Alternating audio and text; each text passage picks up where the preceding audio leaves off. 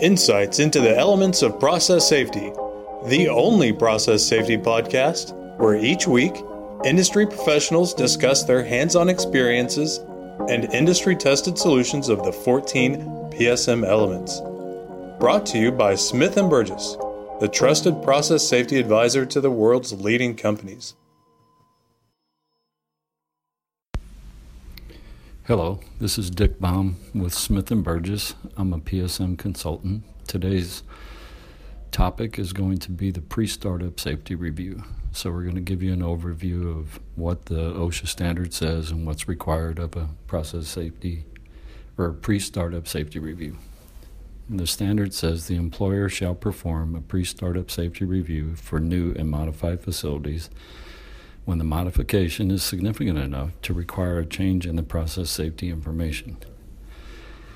It shall be performed for all new and modified facilities.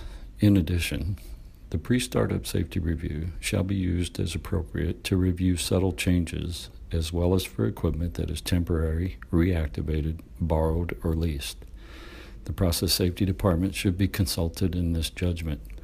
So, what this says is you should do a pre startup safety review for MOC changes, that's the subtle changes, and for any equipment that could be temporary, reactivated, borrowed, or leased. All of those categories fall under the MOC process. There should be an MOC process followed that will dictate that a pre startup safety review is conducted prior to the facility being started up.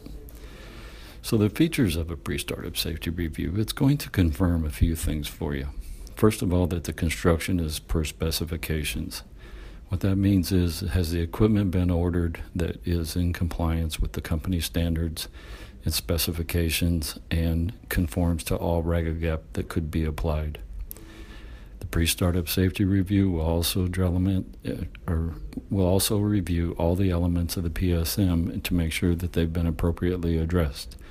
Were the P&IDs updated? Were the procedures updated? Was the training conducted? Have all the blinds been removed? Is everything ready to go? It's going to again confirm that the procedures are in place and that the and that the training for the new procedures was conducted with all employees that are going to be involved in the startup. The pre startup safety review will also dictate whether or not the process hazard recommendations are completed. It's very important that all recommendations be completed prior to any startup of any facility. The pre startup safety review is the checklist format that's going to confirm that. The pre startup safety review also reviews safety, health, and environmental considerations. Changes sometimes affect a lot of different things, not just the process, but also the location of um, the equipment that could have impacts on safety, health, or environmental. And again, the training must be completed prior to any startup of any facility that has been modified or changed. Pre startup safety reviews always occur when the uh, change in process safety information occurs. So it's similar to an MOC, and a pre startup safety review usually is triggered from an MOC. But anything that concerns process safety information that's been modified or changed has to have a pre startup safety review conducted. It's going to make sure that all the tests or inspections are complete. This is kind of repetitive, but you want to make sure that all the blinds have been removed, the hydrostatic testing was completed if required. Uh, the facility siting aspects should be reviewed during the pre startup safety review. The human factors, particularly, must be reviewed. If there's sampling required from the new uh, process that's going in place, have the right sample connections been added?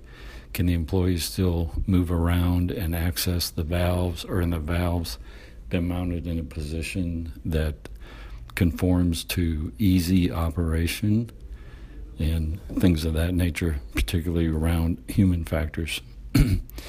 There'll be a multidiscipline team that's a, that conducts the pre-startup safety review. This has to involve several different people both the mechanics that have been involved in it, contractors, should they have been involved in the uh, installation of the equipment. The operators that have already been trained must be considered during the pre startup safety review. They're actually the people that are going to be doing the work. The supervisor that's over the facility should be involved, and also the engineer, both the mechanical engineer, who probably had a lot of input in the exact location of the equipment and siting issues, and also the process engineer to make sure that what's been installed is going to uh, adequately do what the goal was uh, triggered by the MOC or the improvements or whatever the process was used uh, to make the change. There's always going to be uh, some things that can come out of a pre startup safety review, which could be a list of recommendations uh, during the review process, the checklist format of the pre startup safety review. There's going to be a lot of questions asked about are the blinds pulled? The checklist is going to confirm that. Have the hydro tests been conducted? The checklist will confirm that. Has the training been conducted? Have the procedures been updated?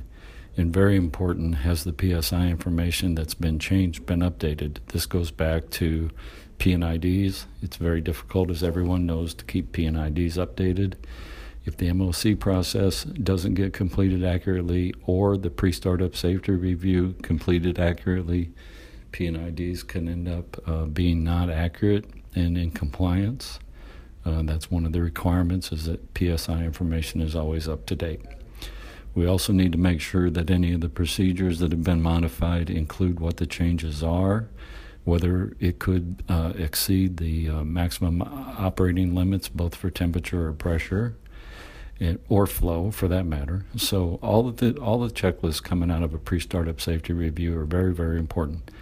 There's also recommendations that could be generated because there can always be question marks that come up during the pre-startup safety review.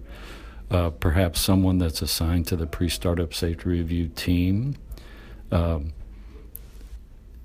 someone wasn't assigned to the pre-startup safety team uh, may need to be consulted to make sure that everything is adequate.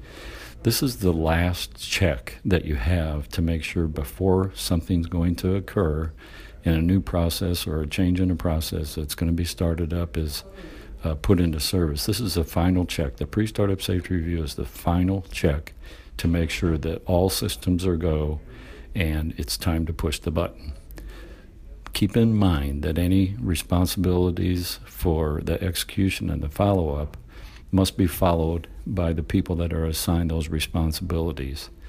The, there can be no guessing game when it comes to the pre startup safety review.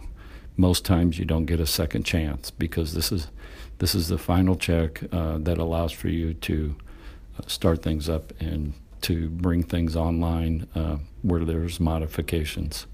There's also one person too that's assigned. Uh, it's called the responsible person by definition, and that's the person who has to make sure that all the all the boxes are checked and all everything is the way it's supposed to be. Uh, the responsible person is the final signature. So he's the one that has to guarantee that safety procedures have been reviewed, operating procedures are finished, the training has been conducted, the PSI information is all brought up to date, and when he signs off, the responsible person signs off, then that's the insurance that the PSSR is complete and the system is ready to go.